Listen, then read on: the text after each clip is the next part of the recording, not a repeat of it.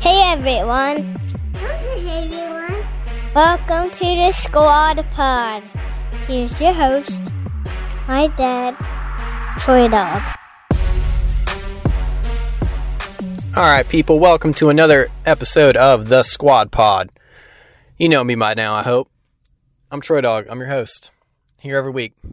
Every week, just grinding out pods for you people. That's what I do. Uh, this week is a very special episode to me. It's one of my childhood heroes on as a guest, and it's it's kind of an interesting story for me. Um, how we became friends. We're actually our friends. Like we text all the time, um, just talking about dirt bikes, life, what have you. Um, it's Denny Stephenson, uh, 1990 125 East Coast champion.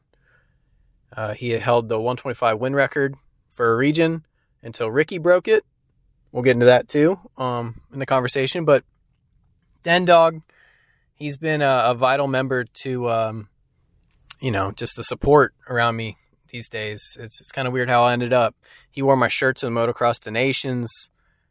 Um, just yeah, it's I can't. I don't think it's been like three days we go by without like texting each other, seeing how we're doing, checking on each other. And it's cool, man. Like I I never thought that I'd be friends with one of my childhood heroes, but here I am, living the dream. Uh, so I, I want to get Denny on here and uh, discuss some super motocross playoffs, some MXDN talk, talk about his career a little bit, some races that that I watched, you know, as a kid all the time, and and just had some questions about. And he's just a motocross encyclopedia. So you know, anything you need to know, he's seen it all in this sport he'll give you his best answer, and he's just a great, great wealth of knowledge. So, um, really appreciate Denny for coming on and and uh, sharing about an hour with me tonight. It was it was good. So that's that's coming up. So stick with that. We're gonna have some segments first. Got some big news to discuss. First off, we're gonna talk about the Vurb Classic. It's next weekend. And yep, next weekend, September 15th through 17th. It's at Next Level 101. That's in Gray Court, South Carolina. You know, you know you need to go to this. Like it's the Vurb Classic, man. Everybody who's everybody in the history of motocross has ridden this event. It's two days of racing. You got a practice day on Friday. You know, it's it's it's thirty five dollars a class, fifty for the pro class, hundred fifty percent payback for the pro purse. We're having a pit bike race, an e-moto race, and just come out and, and camp and have a good time with us. Uh, we're gonna have hired guns, as always. Hired guns. They're uh, very, very. You know, actually, with the hired guns, we we have so many commitments already. Landon Gibson, Jaden Cooper. You know, we got Carson Brown coming up on a two stroke. Like all kinds of guys are coming. It's it's going to be a good time. We're having more people confirm, um, you know, each day. But like it, it's here, it's coming, and uh, you better be there. You better be there. I can't make it, but I I would if I could. So everybody in the world's coming to Vurb Classic. It's one of our biggest events of the year, and I can't just wait. I can't wait. I'm so excited. So that's coming up, and I want you to be there. That's my soapbox. Next order of business the Flying Hawaiian, Grant Harlan. We still have ticket spots open for his uh, fire fundraiser. Um, as you know, he lost everything in his when his shop caught fire a couple weeks back in Texas. It was a, a bad day. It was we, he lost everything in there. A couple race bikes, some uh, family memories, just all his tools, everything. So if you want to help out Harlan, throw him some money. We have uh, all the info on the Vurbmoto Instagram link in bio. Uh, we're hoping to raise as much money as possible for his fundraiser. Uh, you can you can get a VIP package. You can get the uh, signed jersey or signed number plate. Uh, there's three tiers of of ways you can join and help out. So do that. We're going to announce winners on October 1st on this very pod. and thank you for helping out Hard Dog in his time of need. It's helping out his family. You know, it's just I know there's some really good people out there who have already helped him out and sent money his way, and I appreciate you guys. He appreciates you guys and just everybody. Like it's it's cool to see motocross community come together when someone's down. So appreciate all of you. By the time you hear this, you'll either be watching Super Motocross playoffs or you'll be about to watch Super Motocross playoffs. But either way, they're coming. This weekend, Saturday, Charlotte day race.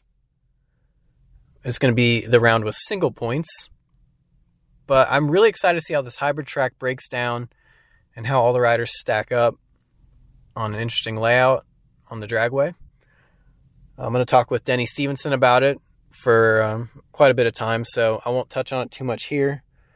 Just um, there, there's you can still if you want to go to one of these rounds, uh, tickets are still available. So make sure you come out and, and camp out and watch the first ever Super Motocross playoffs unfold with your family. Have a good time of it. You know, it's big money up for grabs. Big money. And the sport's never seen anything like this. So it's a good time for dirt bikes. It's a good time for the sport. It's a good time to be an elite dirt bike rider.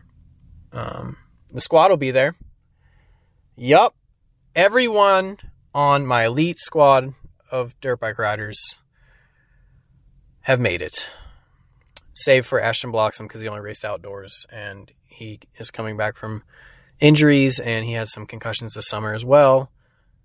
He will not be there, but he will be in my thoughts because oh he'll also be on my fantasy football too because um that's where I'm in his, his league so we're that's where I'll see him most. But uh, we got Grant Harlan. He qualified 11th, which is pretty amazing considering how last year went and how he didn't believe in himself this season. I had to push him through and say, hey, look, dude, you're fast. Like I've been doing the past three years. He finally believed in himself, and look what happens. He's almost top 10 for the year in points. So don't ever doubt yourself, kids. That's a lesson to you. And and you can surprise yourself like Hard Dog did this year. I mean, uh, he's he's uh, approaching playoffs. He's got three chances, six motos. Well, you never know. Stuff can happen. We'll also have Shane McElrath, who announced that he will be riding for the squad last week on the pod.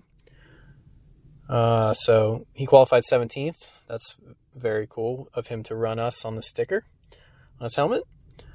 Justin Starling. Yeah, dude. Didn't think he was going to do it. Talked all summer about, yeah, I'm getting married. I'm too good. Like, I'm not going to do nothing. I'm just going to sit it out and go on my ho- my honeymoon and just kind of just chill. Well, look what happens. You qualified, man. You're in. And and like just jump on the plane and rip, dude. Put Nicole on there. Team manager Nicole. Nicole Starling now. Big married guy and gal. Just just get married and, and head on a plane and Super Motocross playoffs, dude. We're in. Also, 250 guys, Hunter Yoder's in, and Derek Kelly's in. So we're stacked. If you doubted the Troy Dog squad, we're an elite program. We have elite privateers. You know, you have you can't just be on the team. We have to hand select you. We have to vote you in. And look what happens. We're all in the playoffs. We're talking about playoffs.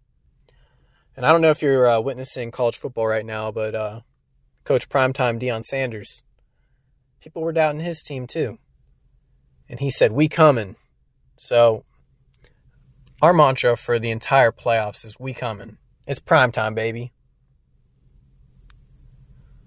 Good stuff. Good stuff. I can't wait for the playoffs. I'm so excited. The season would be over right now. That's why I'm so excited. We just have three more races, six more motos on something we've never seen before.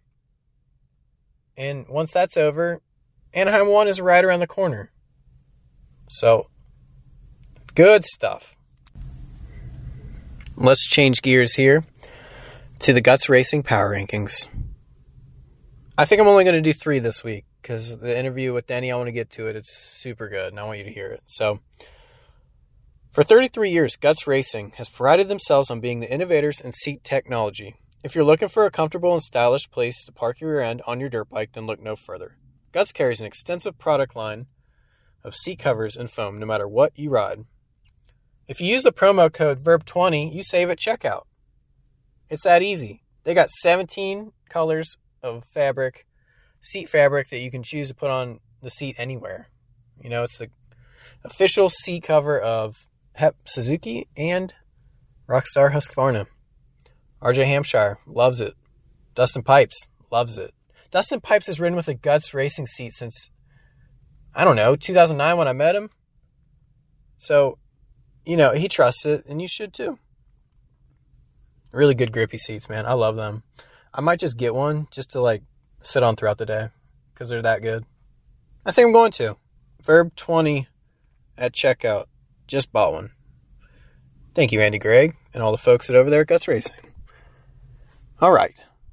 Number one on the power rankings this week is Super Motocross Playoffs, baby. Yeah, we'll we'll talk on more with with Denny, and I touched on it earlier, but I'm so excited for this. More racing, single, double, triple points. We're going to LA Coliseum. Big money up for grabs. And if you go to vurbmoto.com right now, all week I've written content on what to expect, um, storylines heading in, everything you need to know about it. It's all there. Vurbmoto.com. And, just search Troy Dog or just search Super Motocross. We or just the homepage. Just scroll down. It's right there. Everything you need on vurbmoto.com. I got you covered. I got you covered. That's my beat. Number two this week, Chase Sexton. A lot of people are forgetting about what Chase Sexton is capable of. And like, the dude finished second over and over and over, just trying his best to beat Jet this summer. Okay, so what? He came up a little short. He still gave it everything he had. He was close many times. I thought he was honestly going to break the streak. Every time he got close to make a pass, something would happen and he just would lose a little bit. But he was still like, at Ironman, he was still like 50 seconds above third place. He was keeping the pace. He was just a little tick off. But don't forget, he's the supercross champ. You know, he's seated first. So it means he's got a little points um, advantage heading into the, the first round here with the points reset.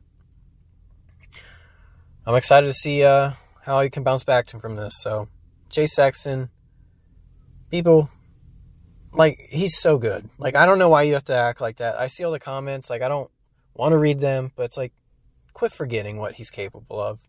This dude ran Tomac into the wall last summer, just fighting him tooth and nail for that championship. And then this summer, he has to sit out some rounds, loses a little bit of race pace, and then bounces back and still fights until the end. Uh, I mean, dude, Chase Sexton, number two this week. Number three, Cooper Webb. We don't forget about you either, Coop. Coop will be Star Racing Yamaha mounted for the playoffs in 2024 Supercross at least. Um, it's going to be cool. He's, he's returning home. It's it's hashtag home on his, on his butt patch probably. You know, he never had a chance to race for Star Racing on a 450 until now.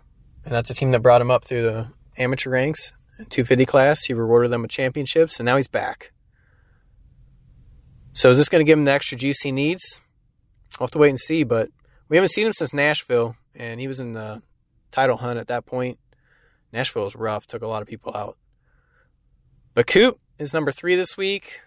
I'm not going to forget, and I'm not. I'm never going to count Cooper Webb out. He's like Chad Reed. I'm never going to count him out. You'd be a fool to count him out for anything, especially with big money on the line. I'm going to put uh, Cooper Webb third this week. And that will conclude the power rankings for this week. So we can get to this awesome interview with Den Dog, Denny Stephenson. Man, this is good. I really, I'm to have him back on again because the amount I could talk dirt bikes with him for for hours and weeks on end and just never get bored with asking him questions because he's seen so much in the sport. So we'll have him back on. And if you have a question for him, let me know. Hit me up, troy at vurbmoto.com, and I'll, I'll get it answered. Or maybe we'll just save it for a show. But here we go. Denny Stephenson. Enjoy. Okay, on the phone, I have one of my most favorite people to talk to in the entire world. He's 1990 125 East region champion. He's done everything in the sport. He's seen everything in the sport, and uh, he's one of my best friends. So, Denny Stephenson, what's up, man? What's happening, Tro Dog? It's nice to talk to you. Um, we talked about a little bit, a bit ago. We're two days away from um, the opening inaugural round of Super Motocross. I think uh, I'm about as excited as you. So um, let's dive into it. Yeah, yeah. F- first of all, we should probably just start there because uh, I've been getting a lot of complaints and emails like, "Hey, when's this? When's this uh, Super Motocross like content going up? Like, it's it's the biggest thing ever in the sport, and no one's talking about it." But uh, I've been writing about it all week. So, and you and I have been talking about it with Clinton Fowler on our text thread. So, absolutely. I mean, yeah, like, it, it, has been a little quiet, you know, in some of the other uh, media outlets. I think uh, it's on our group text thread that I'm with some buddy checkers and some other Gilmore and stuff. We've all kind of agreed that it it has been a little quiet. Um, you know, it considered is a playoffs but um, I still don't think. I think the hype's there. I think the fans are excited. I think it was just a matter of kind of getting the information to us a little bit sooner, maybe. But um, it's not going to damper the racing. I think it's be really good. I just read a post from weekend that said that there's sawdust and some sand mixed into, into the into the regular track part away from the Supercross jumps. That hopefully the track will get rough and rutted, and we'll get a kind of a natural hybrid uh, mix this weekend. Yeah, it's going to be interesting with with the drag strip. Uh, I don't think there's ever been a drag strip uh, track. I mean, we've done speedways, but um, you know, what, what do you think about that? And what what about as a whole of super motocross um, for the sport this this day and age? What do you, what do you think about it? Well, the track looks. Um, I mean, it obviously looks fast, like any outdoor type track would. Um, that's what I we've been messaging um, again on the checkers and stuff. That, they can get a deep enough base that it can develop into some braking bumps, accelerating bumps, some uh, some ruts in the corners, and that they don't smooth that stuff out. It'll get that nice hybrid type of feel that they're trying to get. Um, which is nice. Uh, the, the drag strip, the, the barriers on the sides look a little sketchy, maybe, but um, I don't think it'd be any different than, than Supercross running next to the walls or, or Arena Cross. We ran close to the walls. As far as Super Motocross, I think it's great. Um, you know, I, I I've kind of gotten into NASCAR and, and, their chase and their playoffs in the last couple years and figure out how that works. And it's made it exciting um, to watch the last few rounds and watch everybody um, the way it breaks down. And so I'm excited that uh, that Feld and, and MX Sports got together with Peacock and got a good, uh, good got some good money for TV package which makes it easier for us all to watch, obviously, which is fantastic. And uh, for a low five bucks a month or whatever it is, and a lot of money up for grabs. I, you know, I always joke that I was born too soon. It would have been pretty awesome to race for that kind of money that uh, Hunter will be and, and Jett as well. Um, I think it's fantastic, and uh, I'm just excited to see how it all plays out. The, the single points, the double points, and the triple points. Yeah, we've never seen anything like that. So I'm pretty excited to see, like I said, how it all plays out. Uh, who ends up taking this title away? Yeah, the single, double, and triple points are going to be like the biggest storylines because there's going to be so many scenarios that play out through the whole thing. So you know, like what, you know, from what one one round can go, and then you know it could be like, oh, that wasn't like that exciting, but then like second and third round is going to be, I think, pretty crazy. Yeah, I mean, and, the Tutti class, you know, is obviously wide open. Um, I was just setting riders for my MotoXDream 360 fantasy website, and you know, there's, you know, you're mixing East and West again, just like you do in, you know, in uh, East West cross rounds and obviously all, all uh, 11 rounds of outdoors. It's so deep. I, I, don't really see Hunter being quite as dominant as he was, um, you know, in the East and the, uh, or the West, wherever round know, regionally race in the outdoors. Um, I think that the tracks and it'll be really similar to start across that we've had a lot this year. Starts have been really huge for these 50 kids. And, um, I think it's gonna be wide open, especially again going to two times or three times the points. And then Jet, it'd be nice if Jet could get a couple bad starts and uh, have to come through the pack. That'd be nice. Um, you know, Cooper coming back, um, Sexton having the points lead. Um, yeah, I, am just really excited to see how this plays out and uh, see who takes home all the cash. And and, and just uh, you know, Faulkner come through the last chance qualifier.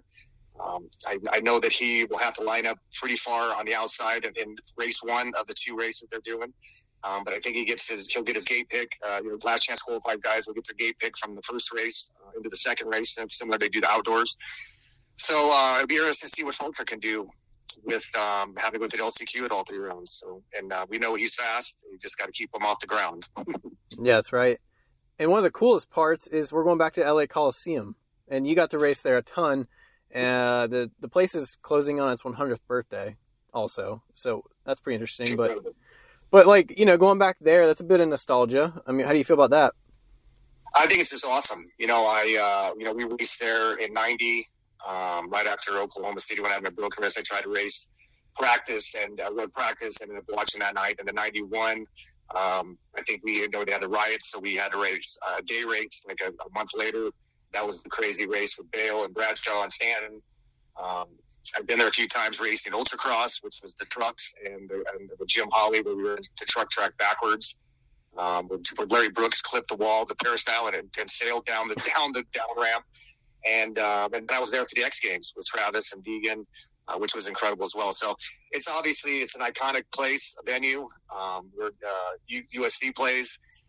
The Raiders used to play, the Rams used to play. It's it's it's it's amazing. So um, I think it's fantastic. You know, in the past we used to have to kind of run around the football field. Now, obviously, they're going to be able to run on the field and have a much longer, bigger track so it's, it's going to be incredible. You know, it, uh, that first time you drop out the peristyle um, at the top there, uh, these kids and these riders today, I mean, it's it's nothing different than some of these crazy outdoors, but just the fact you're doing it and you're dropping into the stands and hope there's a sold out crowd and it's gonna be awesome. I think everybody's gonna dig it. Yeah, I was wondering how that that peristyle was gonna work it, on these uh, four strokes these days. Are they just gonna flat land to the bottom? you know? Yeah, I mean, I, I don't know if uh, I haven't really looked at the track that that closely. If they got a pre-jump, they're going to jump into down the hill or something like that. But um, yeah, I mean, it's just when you're jumping up through them and dropping down into darkness, it's it's it's, it's, a, it's a it's a once in a lifetime type feeling. And um, you know, I've watched the NASCAR when they ran the, the Clash there. Uh, it's just cool. I hope the, the Los Angeles California fans, they I hope they fill that place up. Me too. And I think it's gonna be great. But um, Let's switch gears here to uh, Motocross the Nations, your favorite race of the year. Are you are you on the team? Did we make this official? Yeah, well, it seems like they're they're they're they're, they're reaching. Um, yeah, I mean, you and I and Clint have had some text threads discussions, and obviously my other threads, and then uh, all the stuff on uh, social media. It's just disappointing to see that uh, we're, we're, obviously not sending our best riders right now, whether it be the rider's choice, the team's choice, what what's what be it uh, every team has pretty much announced their uh, their three rider squad so far. We are still waiting, trying to figure out who's going to go. And uh, yeah, which is disappointing. You know, uh, I, I, was at the, uh, the Nations at Redbud last year with everybody, and it was just an incredible weekend as any of the donations I've been to here in the U.S. And you know, see Eli and Chase and, and Justin Cooper uh, pull off that win was just was sick. You know, the crowd was was insane. The people were insane. It was packed. Uh, the Richies do a great job, obviously, at Redbud. So it's a little disappointing and disheartening to see uh, the fact that we won on our home turf, uh, reigning champions with one number one, two, and three ready to go, and we still haven't announced a team. So it's uh, it's, it's, it's almost laughable the fact that I can't imagine what the Euros think and uh, the other countries are, are, thinking the fact that we are all gung ho to, to race when we're at home, and now we got to actually send a team and it seems like it's a big uh, clusterfuck to be honest. So I uh, yeah, it's a little disappointing. So uh, it's a little laughable, and uh, I don't know if it's got to do with Roger and, and the other teams or the cost. You know, I know Matheson has always discussed it, and I you know, and I appreciate his his perspective. But at the end of the day, motocross. At the end of the day, motocross nations matters, and uh, you know, Eli Tomac and I messaged after he won Red Bud. He said, "You're right, man. This is the greatest fucking event ever, and uh, I'm happy to be a part of it." And so, I hope these guys get a chance to experience it, uh, and I'm excited to hear who the hell they're announcing. But uh, they're going to be. There's a lot of great riders. The France team's going to be stacked. The Aussies are going to be stacked. Italy's going to be stacked. Spain is going to be stacked. I mean, it's uh, it's going to be tough. So I hope uh, whoever they're sending is going to be prepared to, uh, to battle it out. Team Guam is set. I found that out today. Who's Guam? I saw Puerto Rico with uh, Jeff Chambers. I think it was. Yeah. Um, yeah. Guam is going to be uh, uh, Josh Varize, Benny Bloss, and old hard dog. Really? Yeah. Well, that's awesome. It is. Yeah, it's uh, found that out today, so that'll be good. I mean, it, that's three Americans. Well. Yeah, yeah, I mean, it was cool. You know, uh, last year I think it was what Bloss and Breeze and and one other rider, which was cool. And they got, I think they made it into the mains of the, the Sunday motos. So, um, you know, it's just a great experience anytime uh, an American rider at any level can go experience it. You know, it was awesome at Red Redbud in 2018 with Windham, Sipes, and Pastrana. I mean, uh, who would have thought that those guys coming off the couch basically were going to make it to the Sunday show? Um, yeah, it, I think they were yelled louder for those guys around the track than they did our American team because considering how poorly that they did that weekend. But uh, yeah, it, it's awesome. I, have been to every uh, American uh, round since Budds Creek and um, I'm hoping to get to one of these over, overseas one of these years because it, it's it's a great show, a great event, and like I said, MXD matters, and uh, as far as I'm concerned, it's it's it's one of the biggest sports, uh, biggest events of the year. Yeah, I've never even been, and that's sad because Redbud's like six hours away, but but that's when like kids hit, and we like you know st- decided to raise a family, but but last year you took me with you and you wore me on your shirt, so I think that counts. I did. I did. I've taken you to uh, the shirt to, to uh, Loretta and Redbud. So uh, I'm vicariously taking you with you, buddy, or with me, buddy. yeah, that's awesome. I mean, who would have thought? Like me, growing up as a kid, just like watching, you know, '89 Supercross on on the VHS over and over, like through the years. Like Danny Stevens is wearing my shirt. No, I appreciate you know I, I, I, appreciate what you bring to the table, your enthusiasm, uh, your, your wit, and, uh, and, and writing skills on uh, with Vurb. I got your sticker on my laptop as I've said, as I've showed you. So yeah, um, I'm a fan, I'm a fan of anybody and friends with anybody and uh, that loves the sport as much as I do, and you completely do. So, um, like I said, it's nice talking to you, and it's it's cool that you and I and Clint got a text thread going and get a chance to talk shit amongst each other and uh, you know, and just share a different perspective of the sport. You know, it's pretty cool. I like when you come in and yell at me. Like it, it was like a while there. Like you just come in just blazing, just yelling at me for no reason, and I just be like, I don't even know what I did, and it's just and it's just fun. Yeah. Then you usually have to correct me. I'm like, oh yeah, wait, I, I read that wrong. it's good. I, I love yeah, it. it. You haven't yelled at me in a while, so I was like, maybe yeah. tonight, if we mention Motocross the Nations, he'll just get yeah it's the grumpy old man in me comes out. I just I, I got to yell at the kids to get off my lawn. exactly, exactly. so, anyway, you have a really fun game I like to play. It's called MotoXDream 360. Uh, you invite me to all your leagues. You have me in there. It's so much fun. Uh, why don't you just tell everyone who's not playing why they should? And I, I feel like everyone in the world should be playing this game because I have more fun with it than anything. Like it's just I really enjoy this fantasy type. Uh, just talk about what it bring, what you bring to the table, and uh, kind of, I guess, how you started it. Kind of go from there.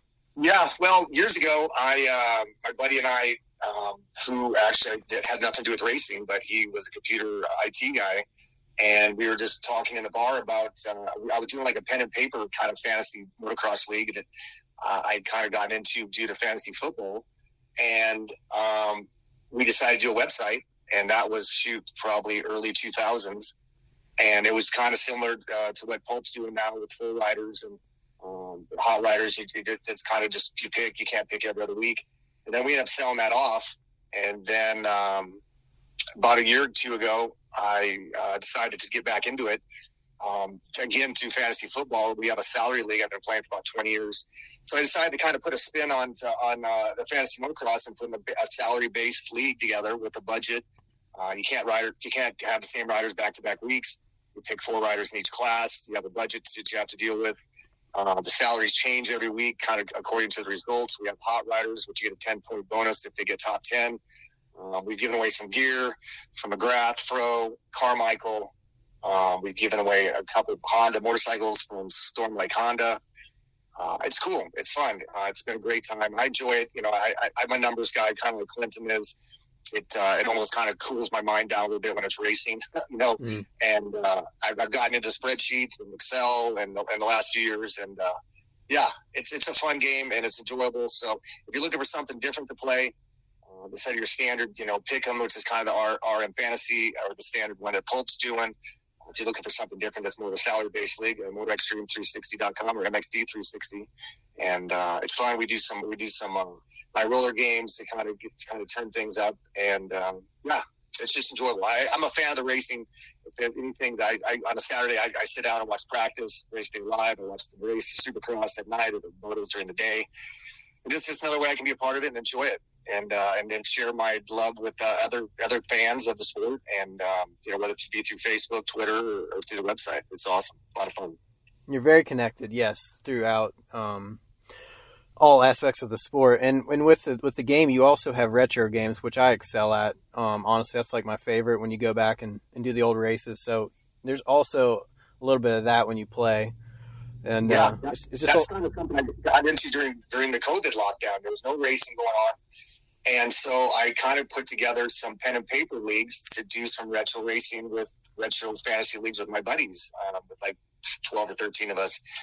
And then that was when I was dating a girl at the time, and she was like, uh, kind of like, you should get the website going, and uh, you know, kind of she helped me learn Excel and whatnot, and uh, I got it going. And yeah, the retro games a lot of fun. You know, I'll pick a, a, a year or a decade or something like that, whether it be outdoors or supercross. And, uh, you know, we'll, we'll do games with uh, Bayle and, and Kiedrowski and Bradshaw and Stanton. Uh, it's, it's pretty cool. It's, it's a nice way, I think, to take take back when we have a, a lull in the sport, uh, usually in the off season, to, um, you know, pull up some old videos uh, off YouTube, watch the races, and uh, kind of learn a little bit of history of the sport, which I don't think we always kind of grasp, you know, that uh, I think the history of ball sports is a little bit more embraced than we have moto, but with social media and uh, really telling the stories on Instagram and RJ constantly doing stuff and Pingree doing a lot with Whiskey Throttle. Um, it's great. You know, the history of the sport is just as dynamic as the future is. So I love it. It is, yeah, yeah. So we'll have to get another one of those going after uh, playoffs because those are a lot of fun. So Yeah. we'll work. Yeah, on and, it. and that's what's cool, you know, even with World Supercross going right now. I mean, how often do we have 12, nearly 12 months of racing, you know, real live entertaining racing on television to, uh, to speculate? I think I'm just stoked for the sports app right now. We're bringing in Triumph, um, Beta. I hear that Ducati's coming in. I mean, I just never imagined that we'd have this many brands to choose from and, uh, different teams and squads and, uh, this kind of money that they're doing in super motocross. I'm, I'm just really stoked for the sport and uh, for the riders in the future of. Right, yeah. You you know you you raced in the uh, '90s. You came up through the amateur ranks. You were a hot amateur. Were you Team Green from '80? What year did you get your Team Green ride?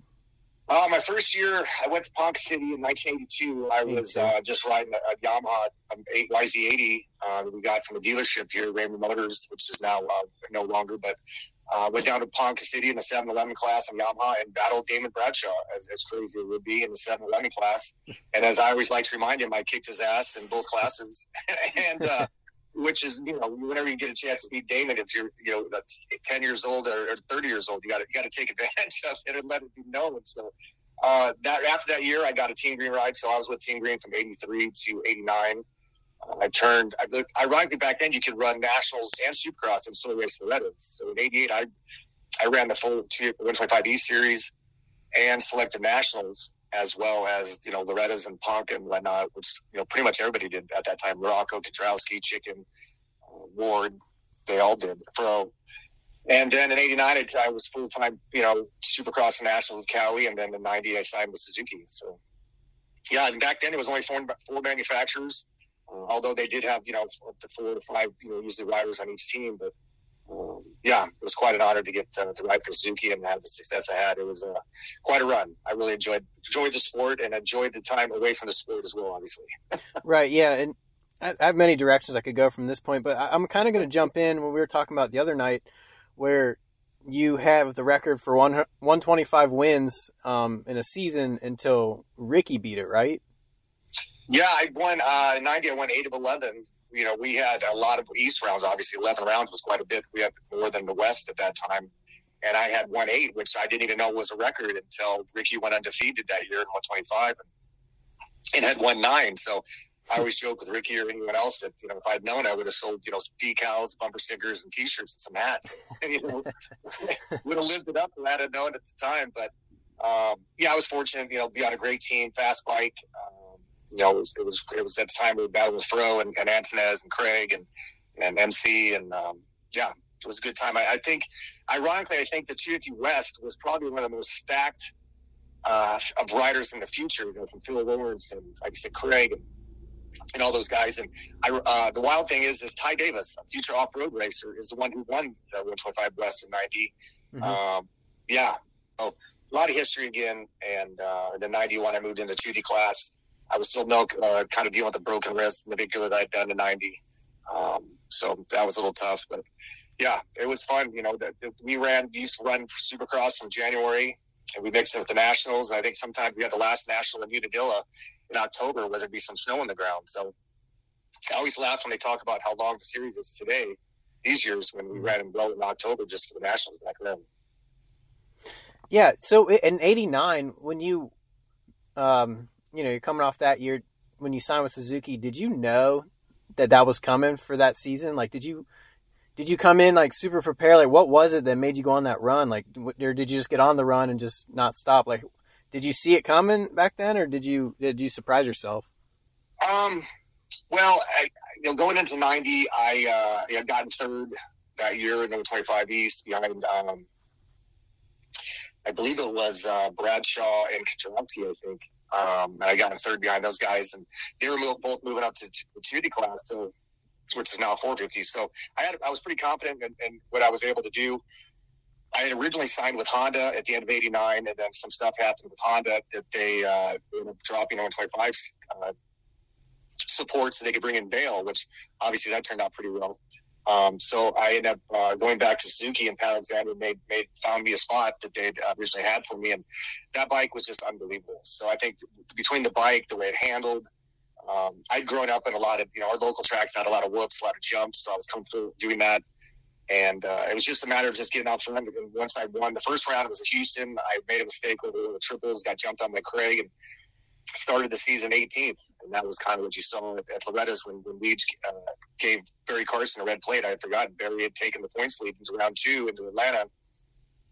And Atlanta, where I got my first win, uh, at that point, is you know it's all confidence, as, as everyone said in any any form of racing or anything. You get that confidence going, you just kind of didn't expect it, and um, and then I think Pontiac one round, I. Uh, I started last and crashed going up and up into the stands and came from last and caught Mike Jones at the end of the race. And at that point, you just you just know it's it's yours. You know, you just take it by race by race, and um, it, you know it wasn't a matter of just getting a good start. I felt wherever I got out at, I could I could, I could get up front and win. And even in Dallas, uh, the Cotton Bowl that year, we rode was one to five east and west, and I had come to the pack with the West guys, even you know, past uh, Jeremy, past Craig, past Bud, past Fro, and just got out front and took off. So you know, confidence was everything. And um, yeah, and then uh, it was a good championship to win. And um, yeah, it's, it's just nice to have that honor and that uh, have that little asterisk next to your name that said you won. So that's awesome. Yeah, exactly.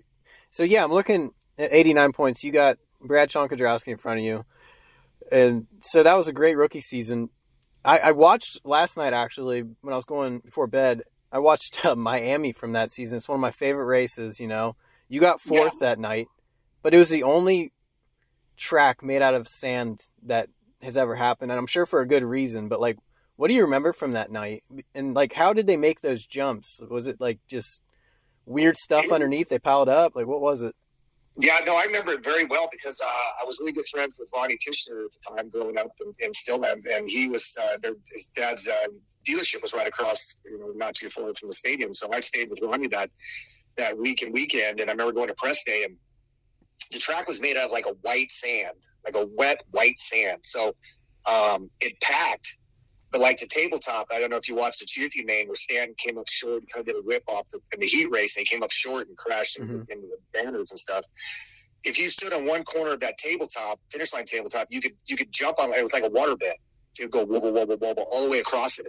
So it was really just bizarre. Like it, I, I, I've never ridden in white sand before that, and I've never ridden that type of white sand since. You know, the the, tra- the jumps just were rutted out.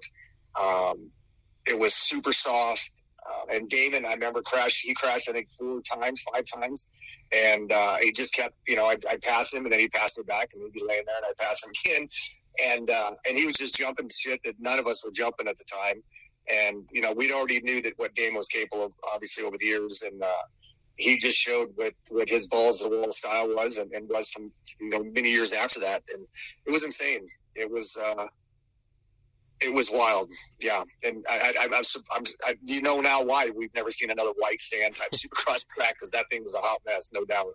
It makes no sense like the, the physics of it. I'm like watching it and I'm, you know it's like okay there's this whole rutted section into this single where it's just you're just bearing the bike into it. That was before like the step on, step off jump that Damon and Bayle were doing. But it, it yeah. so th- there was nothing. It was just wet sand. They made jumps out of wet sand. Like that's how they did that.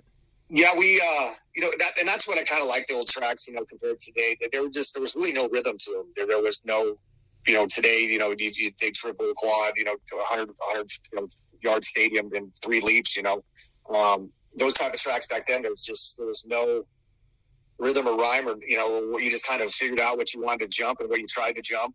And then the sand factor was even more insane. I remember one year in arena cross, we raced in Albuquerque you know, those tracks are already very tiny and small with 20, 23 second lap times. And they made that one basically out of a sand that they packed. And by the end of the night, it was just basically a sand bowl that we were racing in. All jumps had kind of rutted out and trenched out. You could hardly jump the catapult finish line double because it was so rutted and sandy and stuff. Um, I thought it was cool. You know, I grew up kind of I, on a sand track here. Uh, it was actually down by the river just a man-made or homemade track. We kind of just rode down there every every during the winter because obviously that was the only place it didn't freeze. So I always felt good in the sand. But on a Supercross, it, it makes it pretty crazy. And then obviously the old uh, Daytona tracks when they would just leave basically the natural uh, black sand that they had, and uh, and then David or Gary Bailey would bring in that clay for the jumps, and then you just have a big curb at the bottom of every jump. So yeah, yeah. I, I just went during the day. So I can definitely say that the, the riders today got it got it much easier at Daytona than we did back then because it was track was just a hot mess as well. You know, no rhythm, no rhyme. I think even in the '80s they had telephone whoop, whoop. You know, they've been in telephones with sand whoops, sand at the top of them. Um, yeah, it was it was pretty chaos back then. And you made it work though, and you guys were ripping. So it's like you know, even despite the tracks having garbage or you know hay bales or whatever, you guys made it work, and that you helped build what the sport is today. Um, throughout that, and and through the '90s too, like that was a whole new era for the sport. It just helped elevate the sport to what it is today, and that I don't know, man. You got to live the '90s. I think I was born too too late. I didn't yeah, get to no, witness I, it. Yeah, before we, we 90s were great. You know, obviously uh, the, the, videos, uh, was a dirt hit, um, the Fox videos, and it was just having a good time. And you know, everybody, you know, we trained in a certain aspect. I'm sure Orlando trained on the Rocco, um, you know, Kiedrowski MC to a point, and uh, and then then Ricky came in and, and messed it all up. As, as, you know, the joke Windham always laughs about as well. Um, so you know, I, I, take nothing away from these these riders today. They're they're they're in some of the best athletes ever. Um, and it's it's a grind, uh, you know, living, um, you know, in the camps and whatnot. So we were blessed in the aspect of maybe not as much making as much money, but uh, we were able to have a lot more fun, I think. And and that's kind of what I when I was going to all these races and going overseas and stuff. That, you know, I knew that I was only able to do this so you know so long. So I, I personally took it upon myself to make sure that I experienced each state, each city, each country, each you know, uh, travel in the world and whatnot, and, and make sure to make the best of it because uh, you know those those moments don't last that long and and we weren't making you know life changing type money you know not not fuck you type money that you know, they're making today at some aspects so um, but it was awesome. You know I, I, I have friends that uh, you know for a lifetime it's basically you know the same guys I grew up with uh, Fro and Budman you know from uh, from amateur racing into into the pros and their their family today so um, it was a great experience. Uh, we were very blessed to be a part of that era and to help kind of usher it into uh, a new fan base and, and the freestyle motocross. You know, that's why I feel really blessed. The fact that you know I, I, I kind of ushered in the freestyle with the videos, and I got into the announcing aspect of it, um, and then. Um, uh, doing some stuff with IFMA when the freestyle shows first started coming on to TV, and, um, and then Bill announced the Supercross in 06, we were the voice of that, and then working with Smith Optics. Uh, I just feel really blessed to be able to do everything I could possibly do in the sport because it's uh, to me, and I think anybody, as you as well, and anyone agree, whether you race, whether you're a fan, it's the baddest thing on the planet, no doubt, no question. That's what, yeah. I have this down in my notes. You just covered it right there. Rider, agent, rep, announcer, champion, um, fan. Now, I mean, just I, I, don't know. You've done it all. There's really nothing else for you to do in the sport. You've done it. No, covered the bases. I, really fortunate. I've seen every aspect of it, and um, yeah, and it just made me appreciate it more and appreciate all the work that goes into it. And you know, it, it's it's not uh, you know it, it, it doesn't it takes a small army to make this sport as great as it does. And um, you know, from all the riders to the incredible mechanics. You know, I, I traveled on the road with my dad every once in a while and got to know, become really good friends with the CP mechanics at the time, like uh, you know um, Marshall Plum, Ed, Ed Longacre. Um, you know the Cowie guys. It, it's uh, it was a family sport then, and it's a little bit different now. Obviously, we're more separated with the semis and flying in and out of the races and stuff, but um, it still is. Uh, it's a tight knit group. You know, I, I, I miss being at the races every weekend. I don't miss traveling every weekend, but it's nice to able to at least one Supercross in the middle of each year and the occasional donation. So um, I, I'm in it for the long haul. I'll always be watching it and be a part of it. Like when my friends are telling me, "Oh, we're going to go to the lake today," I'm like, "Yeah, I'm home watching the races. You know, I'll, I'll, get a hold of you when the races are done, and or I'll see you on Sunday. You know, Saturday Saturday's the day for this is my day of God with uh, in front of the TV with my dad watching the the, the, Supercross of the Nationals." I love that. I love that. Oh, you know who the '90s had? Kelly Kapowski, bro. Oh yeah. Yeah, yeah. little Saved by the Bell. Oh yeah. Yeah, we were laughing about that. That uh, you know, when we were, I, I had a, a lady who was helping, a woman who was helping me get, uh, you know, kind of uh, media work and uh, announcing stuff at the time. Which and she had worked for Suzuki and was uh, had was an agent for like Matt LeBlanc and Brian Austin Green, and so they were around a lot. Um, we had done some MTV stuff, which Suzuki had done with uh, what was the guy who used to do that? Uh, he had long hair.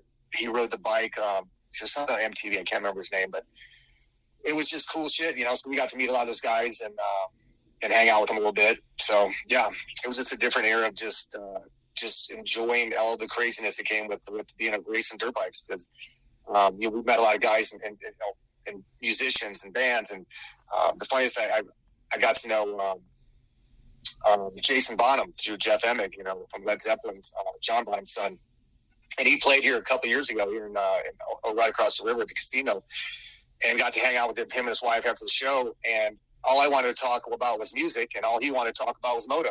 You know, yeah.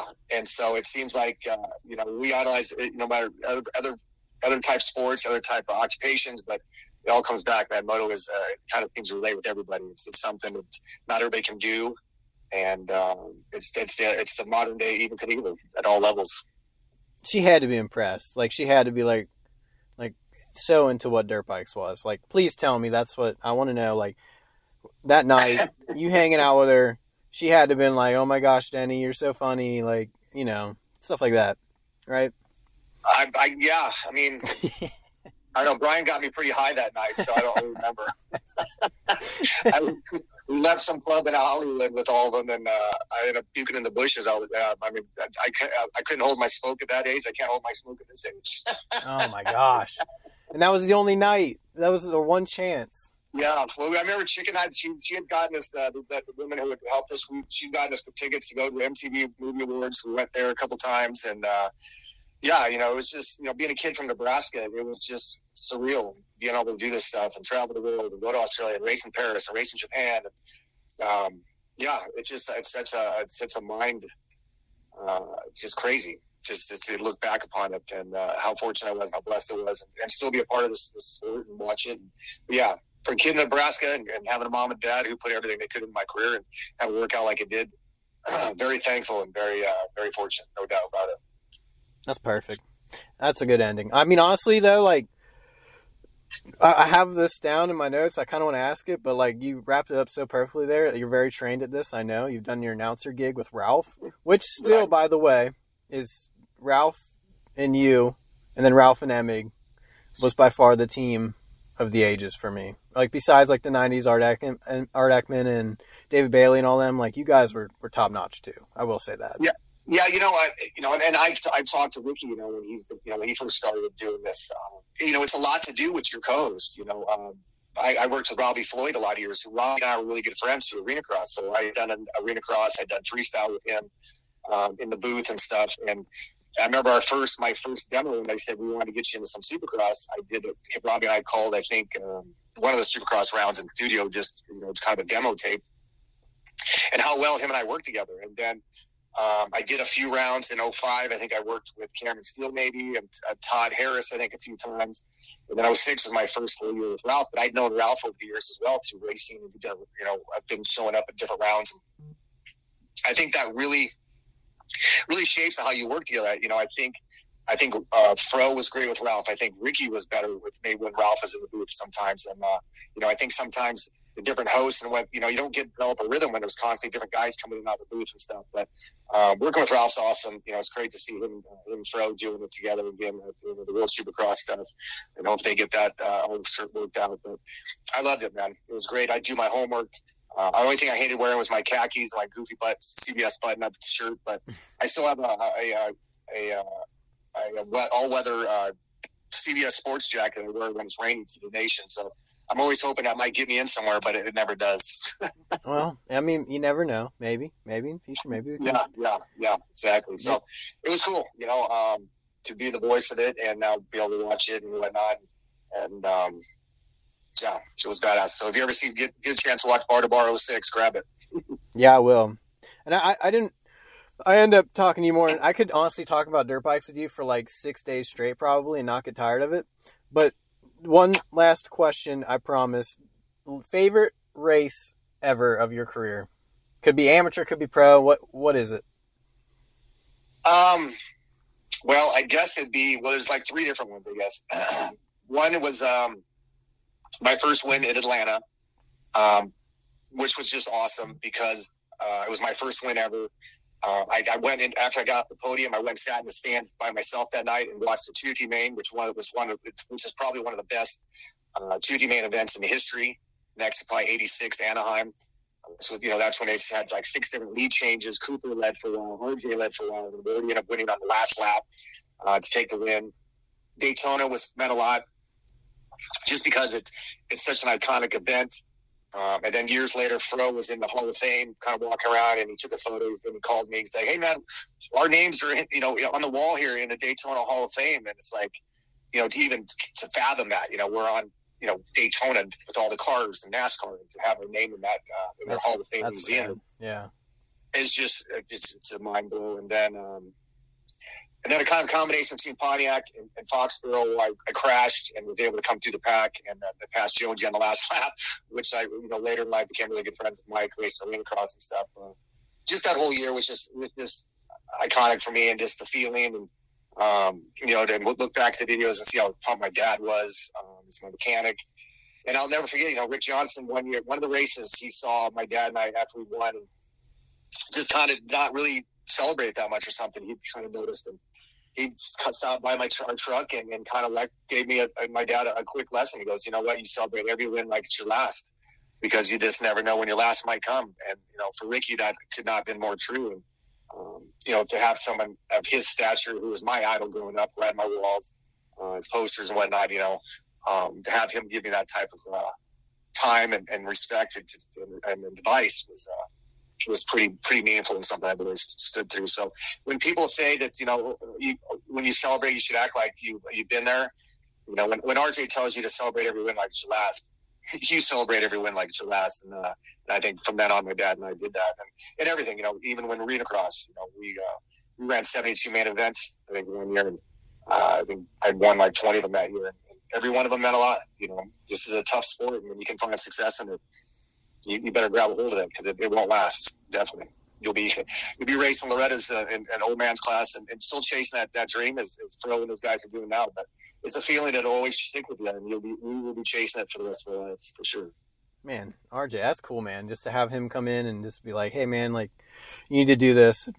And just learn from from that guy. Like if, if he says something, you're gonna be like, okay, sure, yeah, no problem. And it changed your yeah. perspective on things. So that's cool yeah, and even when I rode at Cowie with, with in '89, you know, I, I, I, was able to ride at the Supercross track because with Chicken and and Wardy and Machine, and and just to experience those three different personalities. Um, you know, Wardy obviously ambassador. He always took his time to kind of point out things. Um, with Bayle, you know, somehow Bayle and I had become friends. You know, my, he was enjoyed my dad and I, and he'd be down at Cooper sometimes when we'd stay down there you know, he was the one who kind of taught me how to how to do whoops. You know, do the rocking style, front wheel, rear wheel, front wheel, rear wheel. You know, um, yeah, just to get these legends have taken the time to uh, to kind of teach me and take me under the wing. You know, little by little was uh, meant a lot. Yeah, and so I always felt that that was something. Even if I could help any any younger rider, that's uh, you know that type of stuff always stuck with me, and, and that's what the sport's about. I, I always felt the motto is uh, you, you, I've never met a hero that didn't live up to the hype. You know. Yeah, exactly. Perfectly said. I, I watched Pontiac 90 last night too. I just want to let you know that before we head out. Yeah, I, I don't know if you know, yeah, Pontiac 90 that first night, my parade lap, I'm riding around, and it's that big double that was before the tunnel jump. And I decided, okay, I'm gonna I'm gonna seat bounce this thing down the parade lap, do a little whip, and I seat bounce, and the bike goes whoop, and disappears, drops. The gas was off. Somebody turned my gas off, and I didn't check it. And so I'm panicking to get to my bike. I get to the line. I, I think my front brake or my clutch cable was kind of messed up. They're zip tying it trying to get it fixed.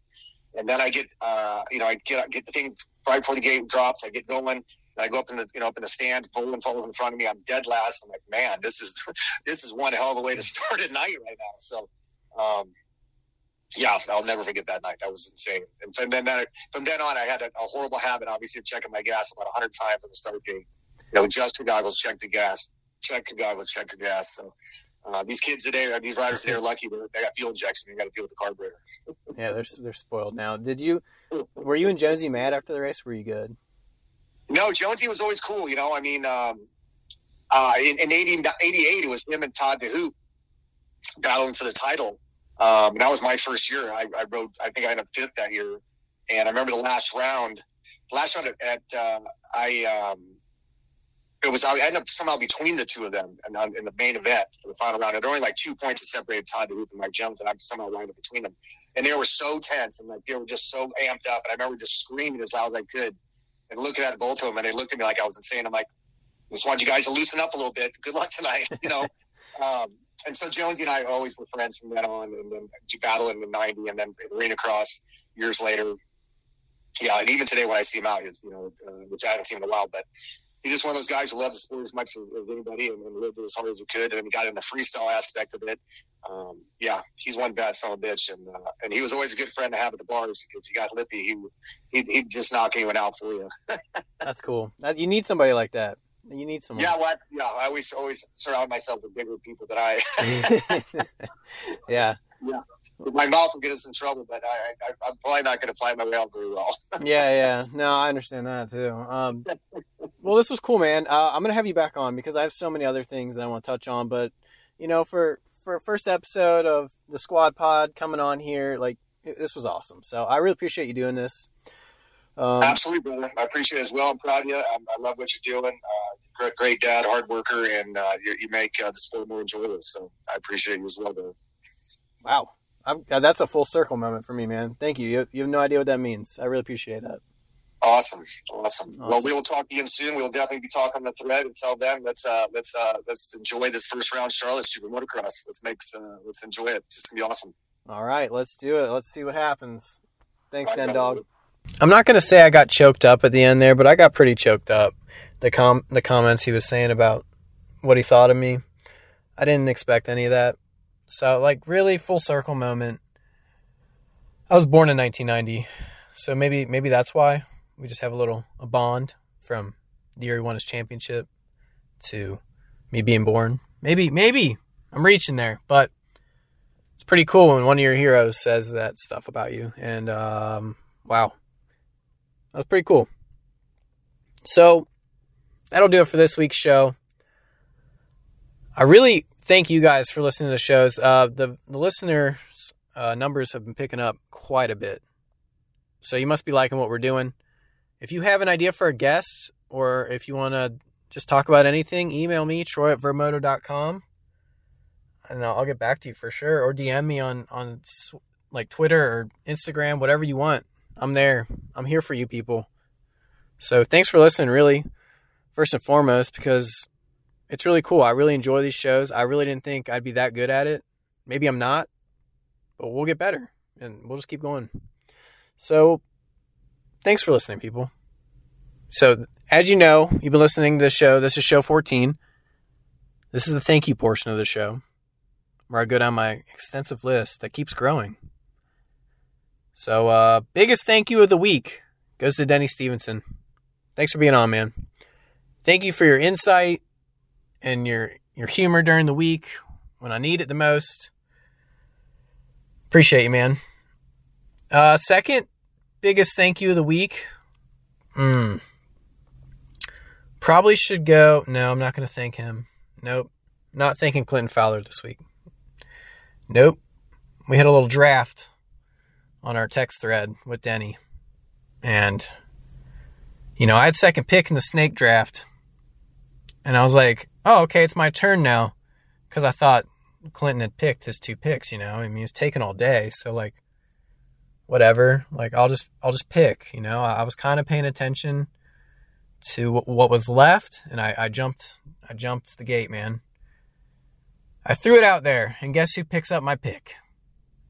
yeah, Mr. Three Laps Down, Fowler's Facts. So he's not getting thanked this week because it was a really good pick and he stole it from me. So I'm a little irked at him right now. So you're not getting thanked, Clinton Fowler. Uh, second biggest thank you of the week will go to, um, let's just say, Bird Dog. Bird Dog was there this week. He's the MVP of the uh, Vurb Crew this week. I talked to him more than anybody. Slaw went MIA, and I'm just like, look, Bird Dog, this is what's got to happen. And he goes, I got you, man. So, Bird Dog, yeah, I know you're listening. You listen to all my stuff. You love it. That's the number two thank you of the week. All right. Thank you, Chili Dog Wes. Appreciate you, bro. I miss you. We haven't talked crazy much since Nashville, maybe, or you're busy with all these races and stuff, but like we need to get together. I need to go out there and get on the Vurb vanilla racing broadcast. Come in studio, maybe. We just need to bro down again. I'm having chili dog withdrawals right now. So shout out to you, chili dog Wes. Thank you, Slaw Dog. Thanks to my wife, Ginger Dog. Thank you to my kids, Bub Dog and Duke Dog. As always, you guys have the greatest show intro in the history of shows ever. I'm getting a lot of feedback from this. You guys crushed it. I love you guys. And a new thank you this week. Shout out to Boots Dog. Um, just for pumping me up on Twitter, man. Doing good things for the squad. Appreciate you. See your work ethic. Thank you guys. We'll see you next week with another great show.